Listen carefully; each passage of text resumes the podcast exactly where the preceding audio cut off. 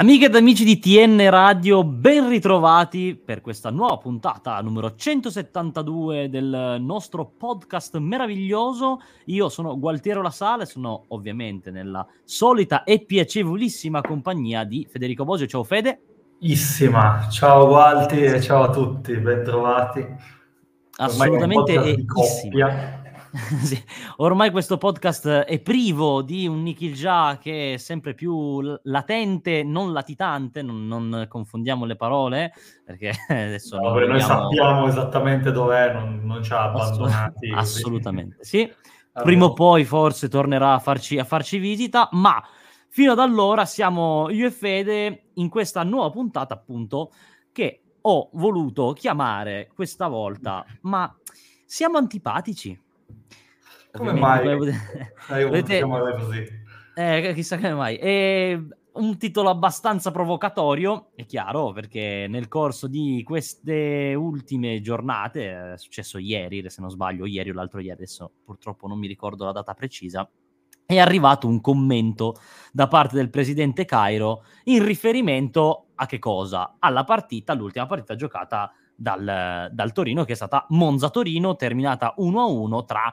mille polemiche eh, per erro- diciamo, possiamo dirlo, errori arbitrali anche abbastanza evidente, evidenti, e Cairo ha voluto commentare dicendo che forse siamo antipatici perché siamo appena ad un neanche un terzo del campionato e il Toro già conta un numero abbastanza alto di punti tolti, o comunque di errori arbitrali, sviste arbitrali particolarmente evidenti. Ma prima di parlare degli errori arbitrali, volevo chiederti, Federico, come l'hai vista la partita, come ti è sembrata la squadra, eccetera.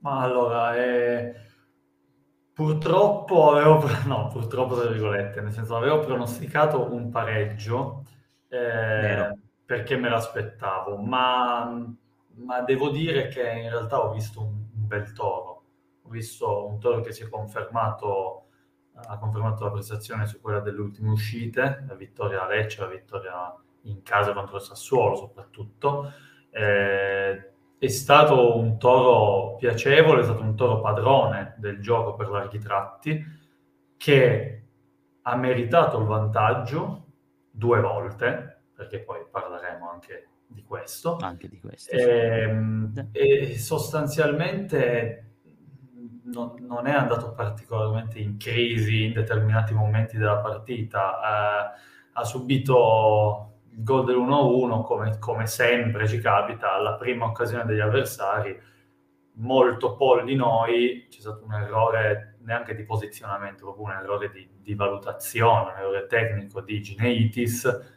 su cui assolutamente non possiamo buttare la chioccia addosso, è un duemilaquattro che sta emergendo, sta dimostrando, finora ha dimostrato che comunque nel gruppo ci può stare, uh, è un buon profilo, si cresce anche attraverso queste cose. E ha sbagliato la lettura, è arrivato l'uno a uno, poi ha continuato a giocare il Toro. Mi dispiace essere stati puniti proprio su una delle uniche occasioni, però...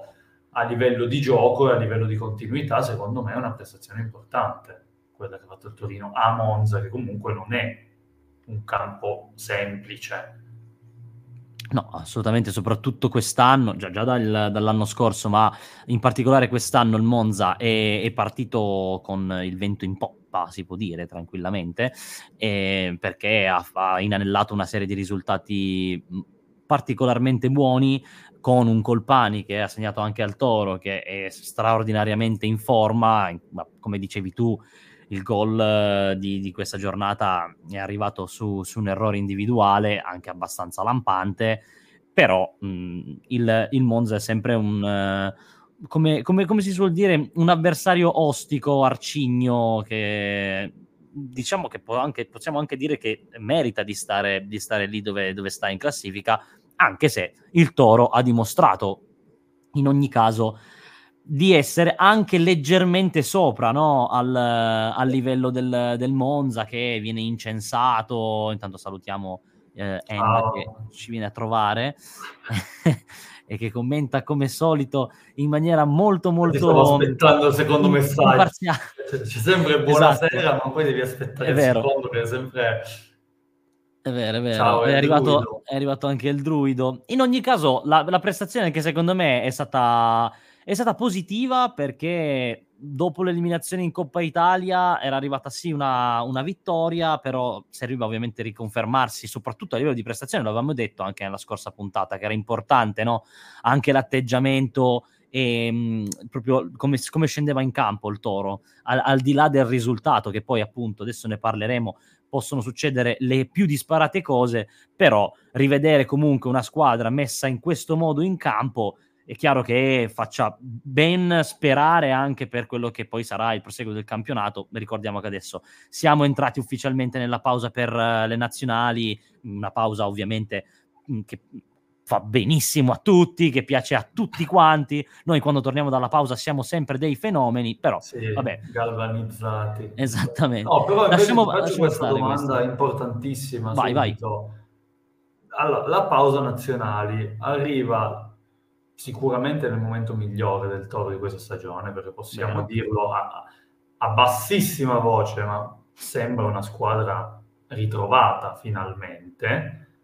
Sì. Eh, quindi certo, dare continuità a questo periodo positivo non poteva che fare bene, però, però è una pausa nazionali che lasciamo perdere Schurz, che ha finito la stagione, che arriva in un momento in cui tu hai Ricci infortunato, non sì. per quattro mesi ma per qualche settimana, ti si è appena infortunato Linetti per qualche settimana, motivo per cui è entrato poi Gineitis a, a freddo, e, e hai dei giocatori come Zima, che è appena rientrato ma ha, ha modo di mettere allenamenti nelle gambe, uno Zapata che magari ha modo di eh, continuare nel suo percorso di, di come dire, di...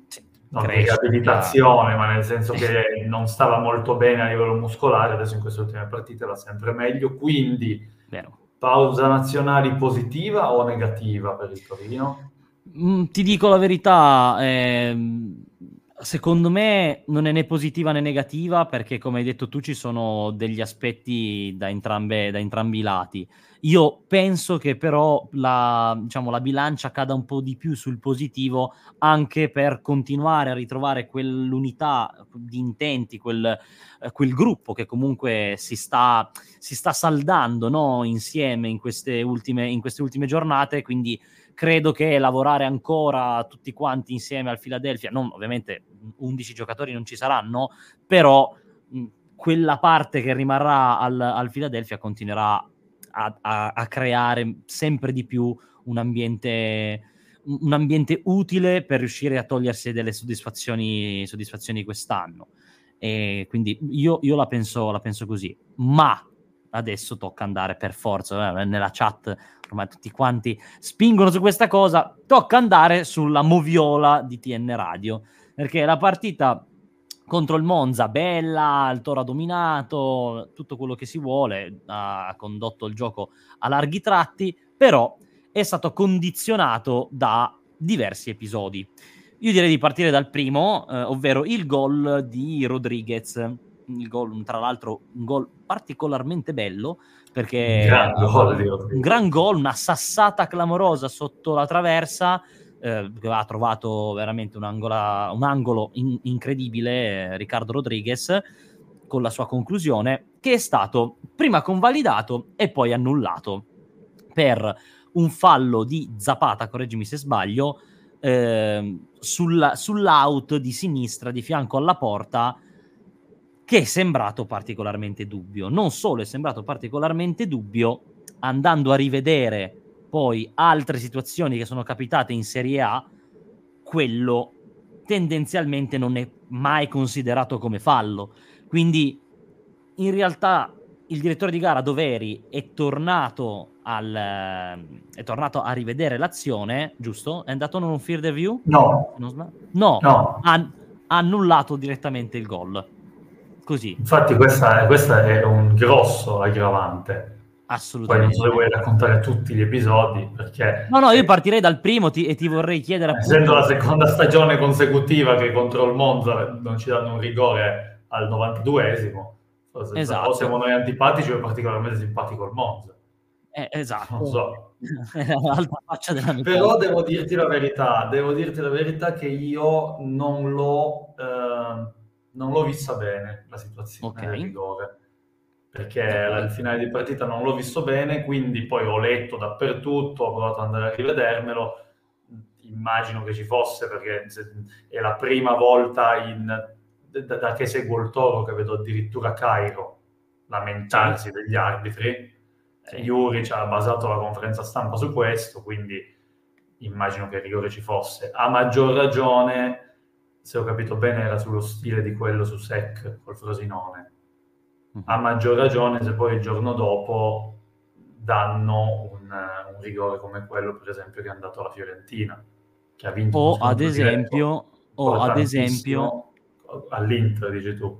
Eh, esatto, ma, ma, ma c'è un motivo per cui volevo dire quello, quello dell'Inter, perché ehm, durante la trasmissione di, ehm, di DAZN, che si chiama Open V A R, sì, no, secondo no. me e tra l'altro un, un programma molto, molto intelligente, perché è una cosa che tendenzialmente non si fa, non si è mai fatta, e si possono sentire anche i, i colloqui al, al V A R, ma soprattutto c'è eh, Gianluca Rocchi che, correggimi se sbaglio, è il disegnatore del, dell'AIA. Sì, sì, sì, che, ha, che ha detto che... Che sostanzialmente ha detto questa frase qua, Sozza decide bene, in, eh, eh, parlando dell'Inter... con il contatto che ha causato poi il calcio di rigore, mentre in Monza Torino avrei preferito quella stessa decisione.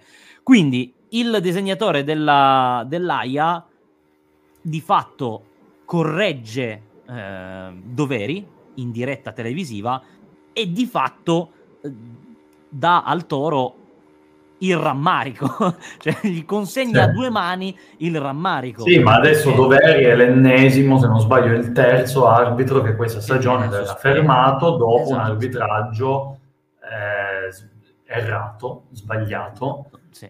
che sembra penalizzare il Torino. E alla fine sono cose che fanno la differenza, non sì. in questo momento, a parte che con questi due punti avremmo fatto un salto non indifferente in classifica, esatto, anche per e andiamo a vedere anche qua. Ma poi eh, sono due punti che non sono già solamente due, che poi a fine stagione, vedi, parlavo della Fiorentina, non so se tu hai visto Fiorentina-Bologna, ha vinto certo. due a uno, uno scontro diretto importantissimo, con un rigore che praticamente sì, sì, va bene, il tocco c'è, il tira la maglia, ma è una carezza. Cioè, se sì, questo campionato danno dei rigori del genere, allora non hanno dato tutto. Quello di Sek, eh, non hanno dato neanche quello sulla Sala, che eh, sì, ah, devi a disposizione del V A R, li devi dare tutti, e invece Doveri verrà fermato e, e siamo sempre qui a dire le stesse cose. Ma più che su questo episodio, ma poi ripeto, cioè, ha parlato Cairo.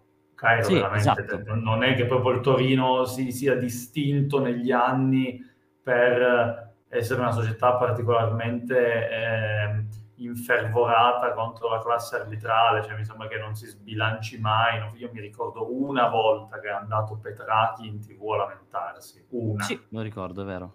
È vero. Cioè, siamo sempre stati lì buoni, a cuccia, discreti, se addirittura Cairo rilascia queste in- dichiarazioni. E ha detto anche una cosa molto importante, tra l'altro. Finalmente. Sì, eh, eh, sono... Eh, infatti... S- Anni. Sono un tot di anni che il Toro vedere, chiude penalizzato di quei sette otto punti complessivi. Certo, Quindi, certo. dice lui, magari con quei punti avremmo anche giocato l'Europa più volte, al di là di tutti e... i limiti e i demeriti della società, delle rose di turno, degli allenatori di turno, però questo è vero. Io questa cosa l'ho sempre sostenuta, ed, ed è vero. Ma è innegabile. Diverse... Comunque, anche dagli anni scorsi avevamo sottolineato questa cosa, mancassero quel, sai, quel piccolo bottino di punti sì, sì. che poi alla fine fa anche la differenza, no? Fa che sicuramente puoi totalizzare migliorando i tuoi limiti, non sprecando sì, occasioni, sì. eccetera, però intanto gli certo. altri hanno sempre influito, questo è innegabile. Più esatto. che su questo episodio, appunto, volevo concentrarmi sul primo, quello del gol annullato, perché non, non ha senso proprio. Non ha senso. Cioè, no, più che altro se... perché non, non, c'è, non c'è fallo di Zapata, e anche no. qui ti do questa chicca, che è, una cosa... è la prima volta prima che io sento Marelli dire mezza cosa a favore del Torino. Mm, quindi io in tutte le interpretazioni arbitrali che avevo sentito Marelli l'ha sempre trovato il cavillo, sì, però forse in realtà... Ma Marelli fu quello che trovò il cavillo sul fuorigioco di Pobega. Cioè, capito? Sì. No, sì, gli hanno sparato in faccia, però forse il proiettile era indirizzato Bene. fuori dallo stadio, quindi c'è il giocatore del Torino crepato in aria, però non si sa... Marelli sempre così. Cioè, stavolta ha detto che non, non c'era questo fallo. Se sì. lo dice addirittura lui. E, Bene. aggravante, Doveri non è andato a consultare l'on field review perché non è stato richiamato, perché quel tipo di contatti lì li deve valutare l'arbitro, perché è più vicino, è quello che ha la visuale migliore, quindi è lui che valuta l'entità del contatto. Doveri ha segnato, ha convalidato il gol, poi dopo venti secondi, non so perché, perché i giocatori del Monza facevano casino, non so cosa è successo lì, ci ha ripensato. Ci ha ripensato e ha segnato il fallo, ma questa cosa non esiste. No. Cioè, non è una. Non è che dopo venti secondi dici A e poi dopo venti secondi dici B. Mm-mm. No, non no, è vero, è vero. È proprio un metro di valutazione che è stato. È, cioè, è brutto. È brutto dire che sia stato strano, perché obiettivamente fa sempre, passa sempre quel messaggio di complottismo o chissà che cosa. Però in effetti di solito quando bisogna utilizzare il V A R in questo tipo di situazioni, questo non è il, il tipo di atteggiamento da tenere, comunque non è il tipo di comportamento da tenere.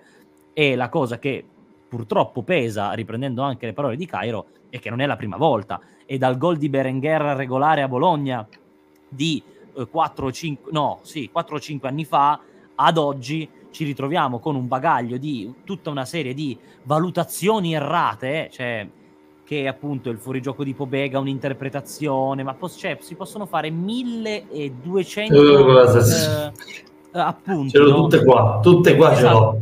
Non ma mi, ma non mi scatenare perché...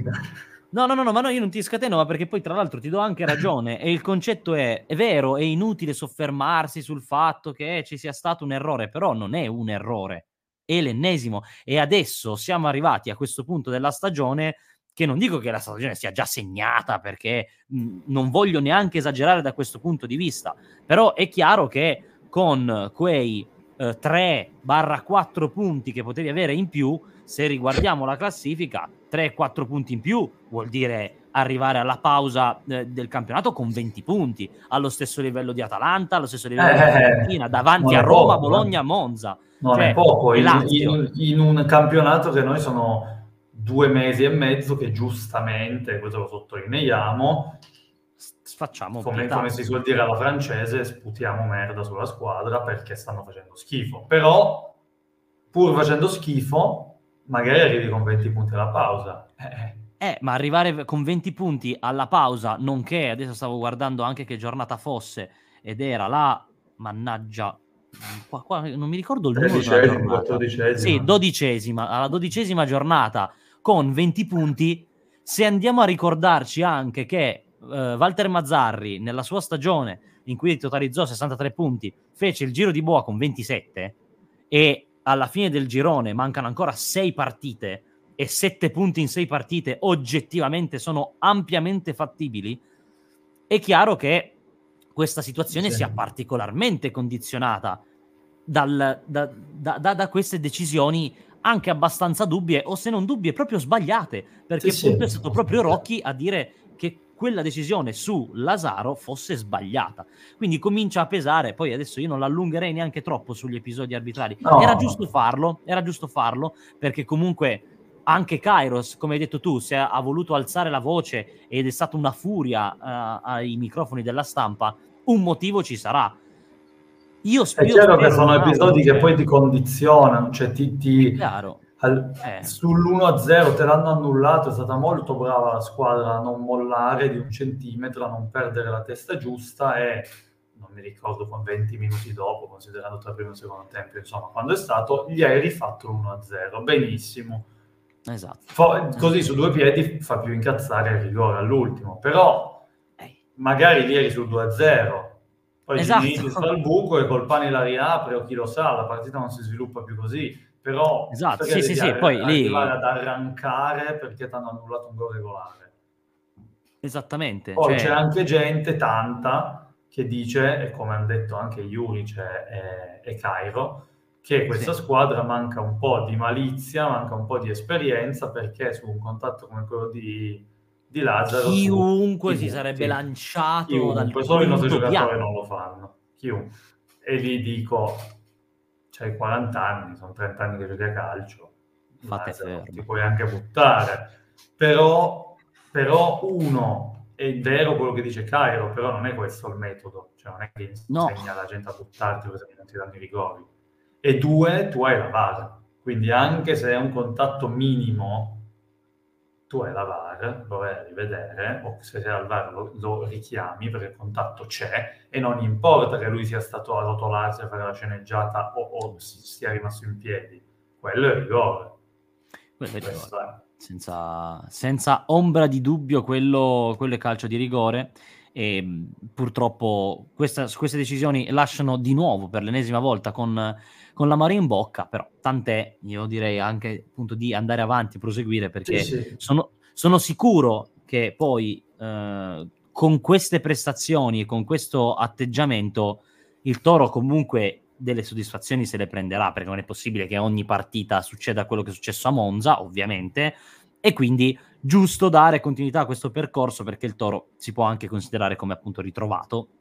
Non so se tu sia d'accordo. Volevo anche fare, sì, no, per il momento vorrei anche giustamente puntualizzare che mh, c'è del c'è tanto di Juric in questo nuovo periodo, in questa che non, io non la posso chiamare rinascita, posso dire che è un po' ritrovato, ma rinascita è un'altra cosa.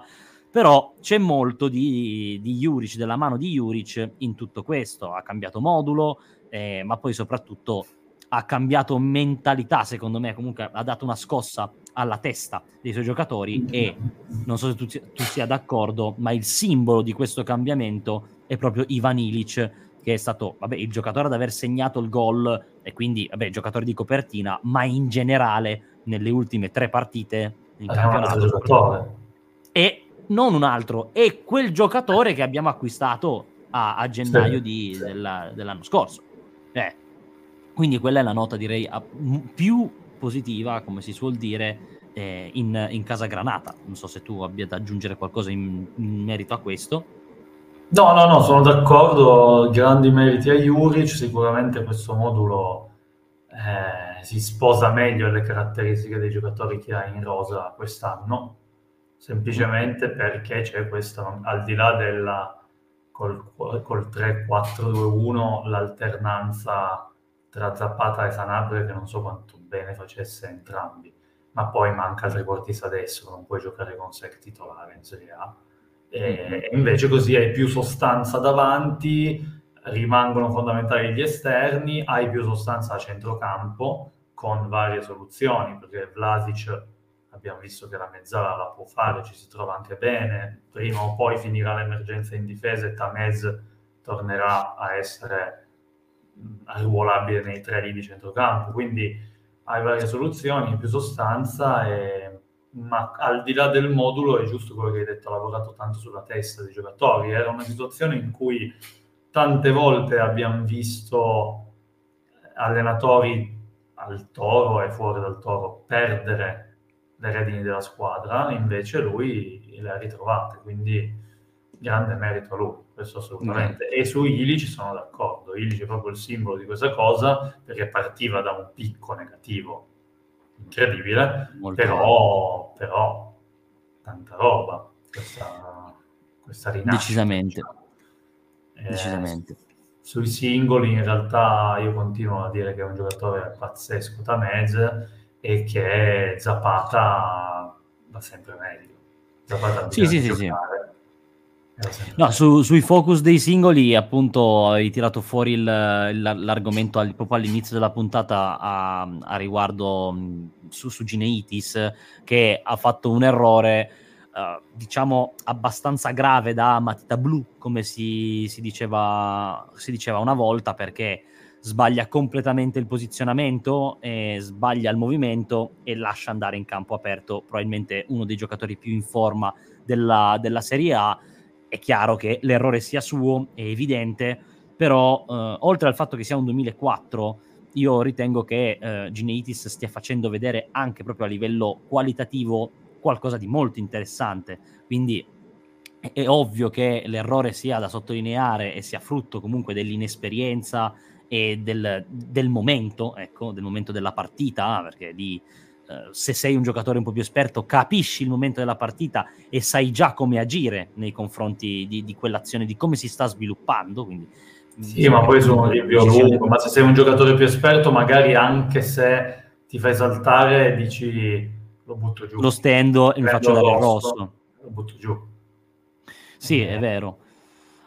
Ah, ecco, no, Mirek, aspetta, ha detto una cosa che mi ha, mi ha fatto sbarellare. Però no, scusa, chiudiamo solo su Gineitis. Secondo me un, chiudi, chiudi. mi dispiace ovviamente per, per lui e per Oddio. l'impatto che ha avuto sul risultato. Però è un segnale importante il fatto che questo ragazzo esca dal campo in lacrime. Così sì. come è un segnale importante che i compagni gli si stringano attorno e vadano a, a consolarlo. Questa è la seconda sì. cosa per...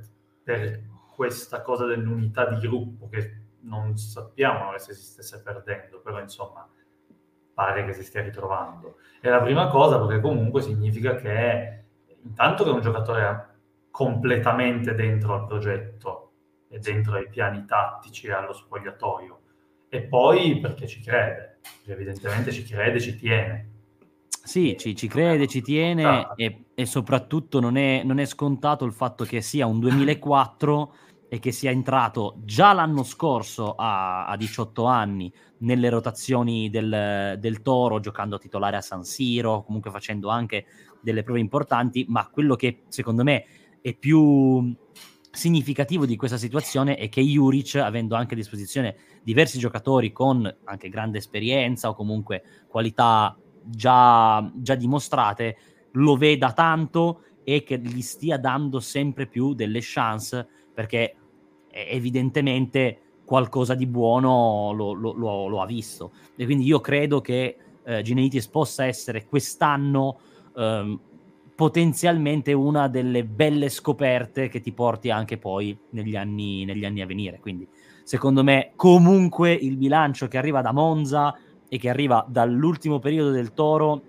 è, è, è molto positivo. Ah, tra l'altro giustamente Spadowski eh, ci dice che ha sbagliato, ma Gineitis non è un difensore, quindi in effetti no, quello è scalato lì per una questione tattica, tattica eh, esatto, Linetty, quindi sono sicuramente situazioni ultra preparate, preparate. Ma infatti non era sbagliato nel posizionamento, no.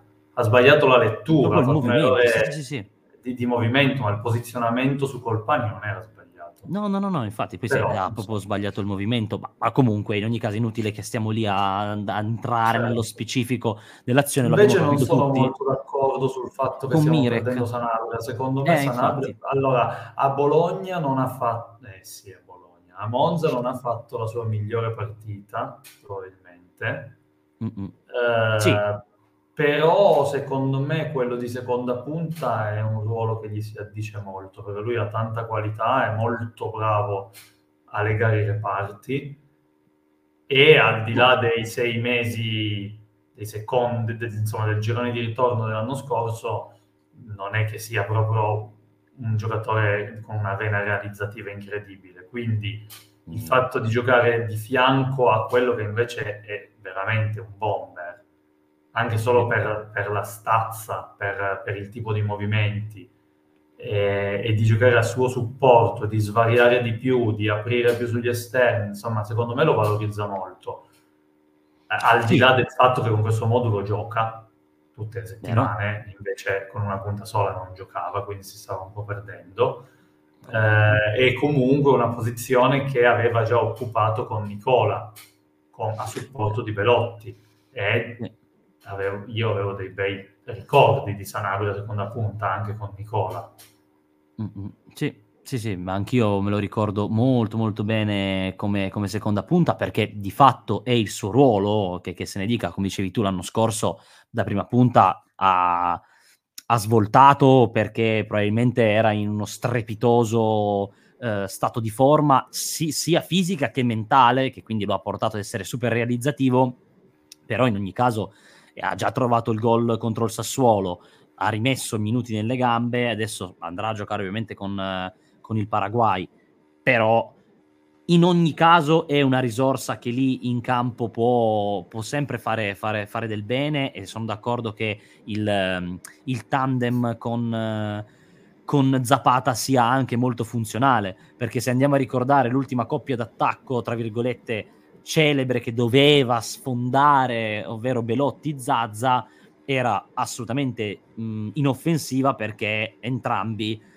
facevano le stesse identiche cose ed erano entrambi eh, delle prime punte vere. Poi Zazza lasciamo perdere il, il periodo che ha affrontato in, in casa Granata, ma già ancora prima di eh, far vedere quelle brutte prestazioni mh, si capiva che erano veramente due profili troppo simili per, uh, per riuscire a, a co- co- coesistere, a coabitare nel, nell'attacco Granata. Invece Zapata-Sanabria io li vedo molto bene, e più mh, passeranno le partite e maggiore sarà la loro, la loro intesa, quindi secondo me aspettiamo un attimo Sanabria che ritrova sì, un, un po' le, sai, le, le misure, no? Che mh, prende le distanze anche fisiche da, da Zapata, e poi secondo me qualcosa di buono riusciranno, riusciranno a tirare fuori. Ma anche senza... perché è un giocatore poi che, che è unico in questa rosa per caratteristiche, sì. Perché sì. Gli altri giocatori che potrebbero giocare di fianco a Zapata,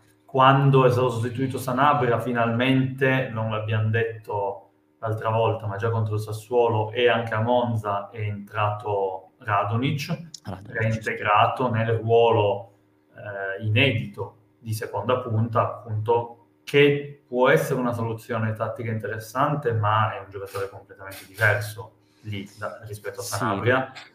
Se no hai Pellegri, che però di fatto è una prima punta, cioè sì. Giocare con Zapata Pellegri, sì, puoi fare tanti cross eh, perché la prendano a capocciate, però no. fa, si, fa dei movimenti comunque diversi, fa un gioco diverso da, da Sanabria, sì. E poi non lo so, dov- dovresti adattare qualche altro trequartista come Vlasic, come Karamo, come Sek, però sì. Direi che... Ecco...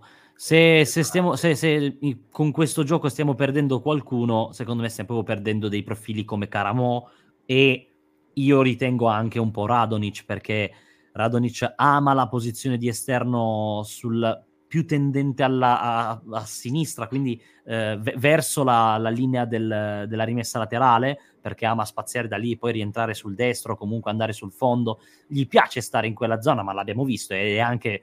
quando è in giornata è anche particolarmente produttivo da quel lato lì.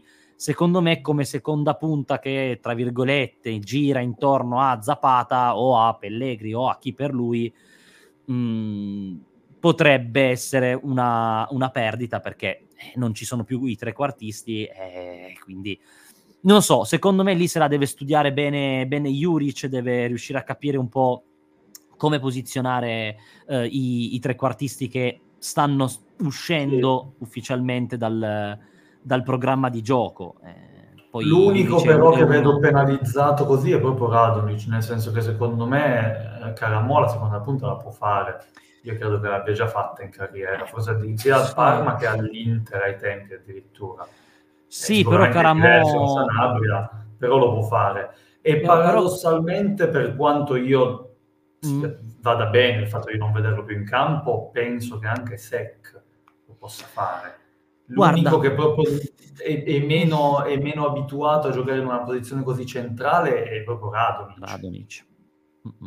Sì, sì, no, eh, sono, sono d'accordo in parte, perché comunque il buono che abbiamo visto di Karamo in questa prima parte di stagione è stato su delle sgaloppate sulla, sulla, diciamo più sulla fascia, che poi andavano a creare una superiorità numerica momentanea, e quindi io me lo vedo in questo momento più proiettato a stare sulla fascia, ma effettivamente come caratteristiche, come qualità, eh, po- potrebbe anche ir- interpretare bene il, il ruolo, ma come dicevo, secondo me molto dipenderà dalla gestione di Juric, da, da come riuscirà a, a bilanciare la, la squadra, un po' il lavoro di un alchimista, mi sembra, perché dovrà veramente settarla, settarla per bene, ecco. Eh, vedremo, lo vedremo. Eh, io direi che stiamo entrando nella parte finale della, della puntata e volevo sicuramente tirar fuori due argomenti. Che il Vai. primo è che Spalletti ha elogiato Buongiorno, diciamo, in maniera pubblica, in maniera evidente. Adesso, se volete, vi facciamo anche leggere le dichiarazioni di, di, di Spalletti. È facile da leggere. Tanto ormai quest'oggi siamo proiettati continuamente, come potete vedere.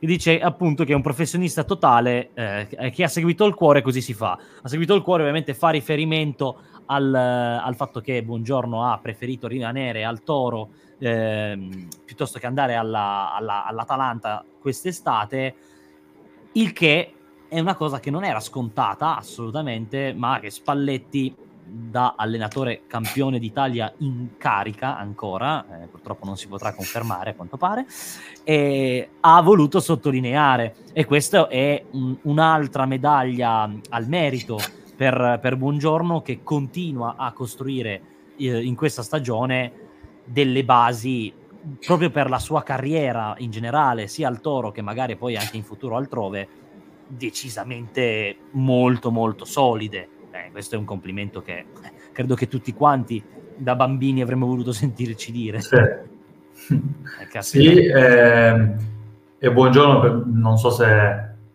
prima di farti andare col secondo argomento volevo sì. fare velocemente l'elenco dei nazionali. Comunque, vai, vai, vai, vai, giusto, giusto. Comunque il fatto che questa squadra, dopo il, l'avvio di campionato che ha avuto, abbia undici giocatori convocati in nazionale significa che comunque, come abbiamo sempre detto, qualche qualità ce l'ha. È vero, poi dipende da quali sono le nazionali, però non è che siamo proprio tutti una banda di, di brocchi, ecco, forse non funzionava qualcosa prima. Comunque, al di là di Buongiorno, che ha preso appunto gli elogi di Spalletti, è stato convocato proprio Gineitis, sì. della Lituania, poi i tre serbi, Ilic, Radonjić e Milinkovic, e Rodriguez con la Svizzera, Sanabria col Paraguay che abbiamo detto prima, Sazonov con la Georgia, sì. che mi piacerebbe vedere di più in campo. Anche a me un sacco. E poi Vlasic, Vojvoda sì. e Zima, rispettivamente, con eh, Croazia, Croazia, Kosovo e Repubblica Ceca. Repubblica Ceca, assolutamente, sei stato perfetto in questa perfetto. tua disamina, bravo, bravissimo, perfetto, anche ho guadagnato la pagnotta, e bravo. No, e poi dai, dai la seconda, che voglio vedere se è quella che mi aspetto. Ma certo che è quella che ti aspetti, perché obiettivamente è, la notizia, del, è la notizia del giorno, ed è Walter Mazzarri torna in Serie A, eh, non lo fa da allenatore del Toro, come era facilmente intuibile, però lo fa come allenatore del Napoli. Del Napoli, dieci anni dopo. È stato esonerato, dieci anni dopo ritroviamo Mazzarri in, in azzurro. E, innanzitutto io volevo dare la mia, un po' mi lascia con, una, non un amaro in bocca, però con un retrogusto un po' strano, un po' agrodolce rivederlo in Serie A. Sarà strano rivederlo su una panchina, sulla panchina opposta, perché vabbè, io comunque ho avuto anche... il piacere, Beh, è già successo, no? però, eh? Col Cagliari. Eh, sì, sì, lo so, lo so, però col Napoli è una cosa un po' diversa, capisci? Cioè, eh, va, va nel, cioè, nei campioni in carica, per carità, per fare il traghettatore, quindi adesso non è che dobbiamo incensare fin troppo Mazzarri, però comunque, no, se no. è stato scelto, un motivo no, ci no. sarà, comunque, sarà, dobbiamo, sarà un po' particolare. Dobbiamo eh, incensarlo particolare. E gli facciamo un grande in bocca al lupo. Mm-hmm, un grande in bocca al lupo a un grande allenatore, questo voglio dire. Sì, sì, sì, assolutamente. Peccato non aver beccato il Napoli di Garcia, perché era quasi giocabile. Esatto, è vero, qualche rimpianto ce l'ho anch'io, perché se, è riusci- se c'è riuscito l'Empoli a battere il Napoli, che l'Empoli era in una situazione, ma credo che lo sia ancora adesso, perché a livello di classifica è abbastanza inguaiato, a solo più uno dalla zona retrocessione, in effetti il Toro poteva anche rischiare di, di vincere o comunque di fare dei punti, di pun- dei punti importanti, però tant'è, sarà comunque bello e piacevole. Chissà se ripartono da Cittadella, ci chiede il druido. Ah, guarda che, che comunque, più, me, più o meno che comunque, anche lì anche lì non anche sarebbe lì male, tutte verità. Assolutamente, ma... sì, assolutamente sì. Prima di andare sulla, sulla parte finale, poi un minimo vorrei fare un'introduzione al prossimo avversario, ma proprio un minimo. Eh, c'è Lorenzo Millo che ci dice che ha letto l'articolo che Milinkovic-Savic è quinto per clean sheet e settimo per parate. Eh, sì, direi che effettivamente nell'ultimo periodo non si è fatto notare troppo per uh, errori troppo importanti, però... Beh, direi che anche basta, no? Sì, eh. direi che forse i suoi jolly se li è già giocati all'inizio della stagione. Non lo so. E... effettivamente... Dandelli, sì, cosa che aveva fatto cose con l'Inter, c'era qualcosa... Sì, vabbè, ci sono stati di, di, direi tre o quattro episodi abbastanza, abbastanza controversi, sì, l'Inter, l'Inter. Anche contro il Monza. No, nelle ultime dalla... no, però nelle, nelle ultime no. Non ci stanno più, anche ritornando no. un po' la difesa. Sì, un po' più settata. Anzi, a Monza, a Monza ha fatto anche un, un paio di belle parate Milinkovic, soprattutto quella sì, sì, sì, sì. su Gagliardini. Poi è chiaro che è un portiere che ha dei limiti e che tutti gli anni... lo sappiamo, qualcosa concede, però eh, ogni ah, anno meno, perché cos'era due, due o tre anni fa era veramente un disastro, sì, che fu, fu, fu particolarmente nocivo, però in ogni caso direi che tanto ormai non è che ci sia neanche da dire ah gli diamo fiducia o non gli diamo fiducia, tanto Juric vede solo lui, tanto, e, eh. e il buon il buon Popa eh, poverino Popa. credo che no non vedrà neanche, neanche un minuto, se non forse a fine campionato, perché non posso neanche dire in qualche partita di Coppa Italia, perché siamo già fuori, quindi forse in qualche torneo ambiguo e strano. Juric ha allenato Silvestri, a lui piacciono tanto gli ex giocatori, si è fatto comprare mezzo Verona, ma perché non si fa comprare Silvestri? Per l'amor del cielo, che è un portiere fortissimo, no? È vero, è vero. Ed è un peccato, tra l'altro, lasciarlo no, è all'Udinese adesso. All'Udinese, ma, ma... è un po' sprecato, capito? Cioè, cioè... sarebbe Vabbè. bello vederlo in effetti in Granata. Chissà sì, che magari quest'estate Cairo impazzisca e dica adesso spendo duecento milioni e prendo Silvestri, ne dubito fortemente. Mm-hmm.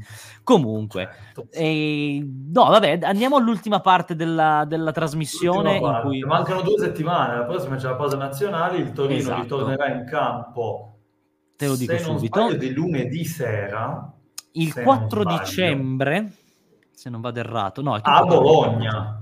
Io ero non la prossima, sì, lunedì quattro dicembre, lunedì dicevo è troppo lontano, però sì, quattro, lunedì quattro dicembre, convinto. Non a Bologna, Atalanta, tornerà in casa contro no. l'Atalanta. Sì. No, ah, ma allora mi hai dato informazioni sbagliate l'altra volta. No, sto scherzando, wow. hai ragione tu. Bologna in casa, è vero, no, hai ragione, scusami. Bologna cioè, in casa. Disorganizzazione e... nella testa di Gualtiero Lasale, un disastro. Facciamo due partite di lunedì consecutive, tanto che mi sono confuso tra i lunedì. Il lunedì ventisette con Torino-Bologna in casa e poi lunedì quattro dicembre ci sarà Atalanta-Torino. Ah, chiedo scusa per questo momento di, di sfaso. Io, ero molto, io l'unica cosa di cui ero molto convinto era di giocare in casa col Bologna, invece giochiamo a Bologna. E eh, ne prendiamo eh, atto, il Bologna che ma no, che giochiamo a Bo- no, ma va, giochiamo co- in casa col Bologna. No, vai a vedere, me l'hai detto... è Torino-Bologna. Adesso andremo Bologna, a proiettare Torino. la... Vedrai, vedrai. Adesso è proietteremo... Bologna-Torino, è Bologna-Torino, appena controllato. E la settimana dopo siamo in casa con, con l'Atalanta. Non è possibile al mondo. Non hai detto tu la settimana scorsa. Ho che sbagliato. Giochiamo due partite di fila. No, è giusto. Adesso, d- dato che il mio, il mio computer Bologna, non mi sta incontro... Guarda qua. Adesso... Dove? Guarda qua dove? Stai proiettando? No. Cioè... Bolo... Bologna-Torino. Ah. Che strano. È ambigua questa cosa comunque. Che arrivino delle, delle, ambigua, delle informazioni diverse. È ambigua, è ambigua. È ambigua. Giochiamo a Bologna, possiamo mantenere un minimo di serietà e di informazione. non, so, non sono particolarmente... Il Bologna ha perso la prima partita dopo secoli a Firenze. Sì, è vero, Bologna. Se non sbaglio era imbattuto il Bologna. No, era imbattuto dalla prima giornata. La prima giornata era imbattuto dalla, dalla prima giornata, addirittura dall'anno scorso. Erano, erano se non sbaglio, in, in casa, se non vado errato. E... Adesso non vado a dire cose, cose strane, più di quelle che abbia già detto. Però sì, il Bologna che si è fermato parecchio. Sì, è vero, verissimo, sta, verissimo. Sta marciando per bene. Eh, e poi marciando lì. per bene, però ha due punti più di noi. Quindi, poi, cioè, beh. Sì, però, però c'è grande entusiasmo. Diciamo che il Toro si sta ritrovando, come abbiamo detto. Il Bologna è tutta la stagione che ha un grande entusiasmo. Eh, ha fatto anche mm-hmm. delle, delle vittorie importanti, se non sbaglio. Quindi è una partita molto difficile, a maggior ragione giocandola là da loro. Eh, sì, mancano sì. due settimane, quindi a parte gli scherzi, come dicevamo prima, può essere una cosa molto utile, perché io penso che tenteremo di recuperare almeno eh, Ricci, se sì. non anche Linetty, ma Linetty è difficile che, che sarà della partita. Ad sì, oggi, le, anal- le, anal- le analisi di oggi non erano particolarmente convincenti, ecco, da, da quel punto di vista. Però Ricci... cercheremo di recuperarlo, sappiamo quanto sia importante come pedina per questa squadra, oltre sì. al solito discorso che è, potrà rientrare meglio Zima, potrà rientrare meglio Sazonov, eh, potrà rientrare meglio Soppi, che è tornato tra i convocati, che è un altro sulle fasce, quindi... Che è una buonissima notizia. Quindi attendiamo, attendiamo. Attendiamo sì, eh, direi che diamo l'ultima informazione con una classifica parziale quest'oggi, perché purtroppo il buon eh, Nikhil non, non ci ha dato il, non gliel'abbiamo chiesto in effetti il, il pronostico, perché ci siamo ampiamente dimenticati, però c'è da dire che in effetti Federico aveva dato il pronostico giusto, aveva detto bravo, aveva detto uno a uno e quindi ha azzeccato non solo il pareggio ma anche il risultato esatto, invece io come Mi al solito... Vola. come al solito riesco a cannare qualsiasi possibilità. Nikhil resta, resta fermo a quota nove, ma meno male che si è fermato, che non gliel'abbiamo chiesto, sì, esatto. perché si ma riapre si il campionato riapre il campionato con Federico che va a sette, io fanalino di coda, peggio del Benevento di qualche anno fa, ancora con due che non lo azzecco, come si suol... in campo si dice che non, non segno neanche con le mani, ecco, qua non azzecco un risultato neanche se me lo suggeriscono. No, stavo per dire una cosa bruttissima, ma non la, non la posso dire, non la posso dire, sarebbe, sarebbe brutto parlare di Tonali, però vi quindi non ne parlerò. Per la prossima partita chiederemo il pronostico a Nikhil. Assolutamente sì, e ti voglio con un pronostico molto difficile, perché Bologna-Torino, caspita, è forse una delle, delle dei pronostici io, difficili. Io dico il risultato che avrei detto, di cui ero proprio convinto se avessimo giocato in casa, semplicemente lo ribalto. Eh, follia pura, al Dallara, momenti di, di panico, asteroidi sul Dallara, per un pirotecnico due a tre il Toro che fa tre gol, cioè quindi un evento più che epocale, forse più di un asteroide, incredibile, follia, fiducia totale a un Toro ritrovato. Madonna. Che vince a Bologna, uno scontro diretto importantissimo, complimenti, ed eccoci qua, complimenti. Complimenti, è veramente un, uh, un pronostico molto molto audace. Dall'alto se lo azzecchi... dei sette punti posso permettermi. Mamma mia, incredibile. No, io mi gioco un, un risultato un pochino più più conforme a quella che può essere l'andamento eh, della partita. Mi dico... no, due a uno per il Bologna. E quindi ah. questo... io parlo della caduta ah. del, del Toro in, in casa non, del non Bologna. Non abbiamo ritrovato niente in pratica. Ma non è che non abbiamo ritrovato niente, che a Bologna... Nel prossimo episodio, siamo, nella prossima puntata, siamo di nuovo a parlare di un Toro che ha vinto con Lecce e Sassuolo, poi ha steccato Monza e poi è tornato a perdere a Bologna e adesso arriva l'Atalanta, è un disastro. Dipende, dipende, dipende da come, da come sarà l'andamento della partita. Eh, non, si potranno dire tantissime cose, cioè se perdi come hai perso contro Milan, come hai perso contro Juventus o Lazio, ah, Lazio, esatto, sarà un conto. Se perderai due a uno come io penso, ma facendo una partita con il coltello tra i denti sarà un'altra cosa, in cui magari potrò dire che ci può stare una, una caduta a Bologna, eh, e fa parte del percorso di crescita eh sì. di Venturiana a memoria, che è obiettivamente quello il, è il fatto. Cioè, direi che abbiamo, ne abbiamo dette di tutti i colori, anche sì. fin troppe, secondo me, per questa puntata. Direi che possiamo lasciare i nostri carissimi ascoltatori che, come, come ogni volta, hanno commentato in tanti, tantissimi, e salutiamo tutti quanti.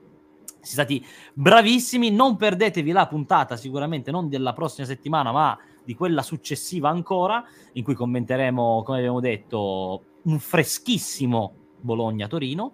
E non mi resta altro che augurarvi una buona pausa nazionale. Annoiatevi con noi. Cosa, questa è, una, è un plagio di un di un Twitcher di cui ti farò il nome fuori onda. Hai fatto proprio la tonalità che plagia qualcun altro. No, ti e giuro su questo che non... vi saluto. No, no, ecco, ho, ho plagiato qualcuno e non mi dici manco chi. Bellissimo. no, un grande saluto può. a tutti quanti. Un grande saluto a tutti quanti. Una buona serata e un augurio di e buona pausa nazionale. Sì, buona pausa. Mamma mia, santissima. Addio.